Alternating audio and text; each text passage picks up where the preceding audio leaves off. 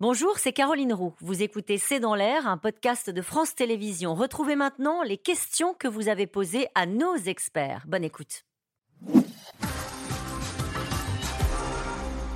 La canicule que nous connaissons actuellement est-elle meurtrière? Alors, on a eu les résultats de cette euh, étude européenne qui disait qu'il y avait 60 000 personnes qui étaient mortes en 2022 euh, liées au phénomène de, canicule et de forte chaleur. Ces chiffres-là, on ne les connaît pas. Euh, Alors, ce qui est terrible, c'est qu'elle est meurtrière et c'est qu'on ne, on n'en entend pas parler. C'est-à-dire que j'avais analysé justement ces études de Santé publique France qui nous donnent un certain, qui évaluent exactement le nombre de victimes liées aux canicules chaque année. Donc, on a les chiffres. Mais mais lorsque l'on est arrivé en 2022 et qu'on a vu cet été hors norme, je m'attendais à un moment donné à une analyse des données, un peu comme en 2003. On, on s'est pas rendu compte en fait mi-août que de la situation. On a compris, on, a eu un délai. Eh bien, cette étude, elle est venue bien après. C'est-à-dire que on n'a pas pris conscience du fait que, bien entendu, c'était meurtrier. Et surtout, on a montré une image euh, de gestion de crise optimale. Prenez soin de la personne âgée à côté, hydratez-vous, etc. Alors que la réalité était bien donc la réponse est oui. Oui. À cette question, la canicule que nous connaissons actuellement est-elle meurtrière D'ores et déjà, vous dites oui. Oui, et dans des pays dans lesquels ils sont pourtant habitués à la chaleur, puisque les plus grands, enfin, le, plus grand nombre de morts a été recensé en Italie, Italie. en Espagne. Ça change quoi la vigilance rouge ah on l'a dit. On, l'a dit on va le redire. Bah, ça veut dire, par exemple, qu'un préfet peut interdire euh, à des ouvriers de travailler, d'étaler du bitume dans la rue à 14 heures. D'accord. Ça veut dire qu'on euh, peut avoir une, si ma mémoire est bonne, mais je ne suis pas juriste, on peut avoir une réquisition de lieux climatisés, de lieux publics climatisés, dès lors qu'on constaterait que des personnes âgées, que des personnes fragiles, euh, euh, comment dirais-je En fait, ce sont des outils qui sont à disposition des préfectures en raison d'une augmentation des températures mmh. qui passe un certain seuil. D'ailleurs, ce seuil à partir duquel on passe de orange à rouge, c'est décidé par qui? Il y a des normes des, Alors, c'est des normes qui sont établies par Météo France et qui sont déterminées en fonction de la température nocturne atteinte et de la température diurne. Donc on a des seuils qui sont à ce moment-là déclenchés de la même manière pour euh, le volume de pluviométrie euh, qu'on peut attendre dans une inondation. Françoise, dans les Pyrénées-Atlantiques, en 1976, le temps ayant été particulièrement chaud, un impôt sécheresse avait été mis en place. Pourquoi pas aujourd'hui? Mmh. oui. oui. mais là, pour le coup, hein, ce qu'on disait tout à l'heure, il était, celui-là, il était orienté. C'est-à-dire, c'était pour refinancer l'agriculture qui avait euh, effectivement souffert terriblement.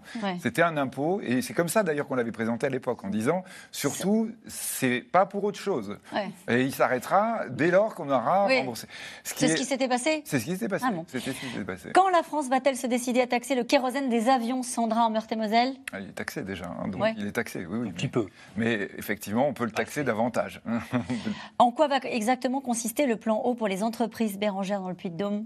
Eh bien, tout simplement une diminution, un plan de sobriété, donc ce qui signifie qu'il va falloir regarder à tous les niveaux de toute la chaîne d'approvisionnement eh bien, l'intégralité euh, des usages de l'eau pour chercher à créer de plus en plus d'usines sèches. Moins 10%. C'est moins 10% et en cas de crise, on pourrait demander aller jusqu'à 25% à certaines usines Réduction de la consommation. qui n'auraient pas fait suffisamment d'efforts. Ne faudrait-il pas taxer les propriétaires de piscines?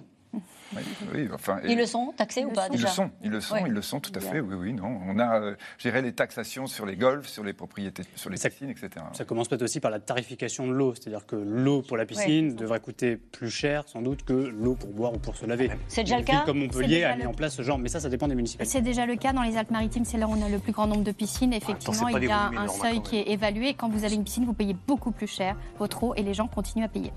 Je voudrais me tourner vers vous, Philippe de Sertine, pour terminer cette émission, parce que, euh, au nom peut-être de l'équipe de C'est dans l'air et tous ceux qui sont venus euh, aujourd'hui autour de cette table pour commenter l'actualité et en votre nom personnel, vous voulez adresser un message évidemment à la famille de Daniel Cohen. Voilà, un hommage. Hier, hier un grand économiste, un grand universitaire, un grand chercheur, mais un homme formidable, nous a quittés brutalement. Et donc euh, voilà, bah, je voulais peut-être euh, au nom de tous mes collègues lui rendre hommage et mm. puis peut-être au nom des téléspectateurs qui appréciaient tellement euh, la façon dont il présentait l'économie. Et au nom naturellement de l'équipe de C'est dans l'air parce qu'il nous avait fait grâce de sa présence à de nombreuses reprises sur, sur ce plateau. merci à vous tous, on se retrouve demain en direct dès 17h30. Belle soirée.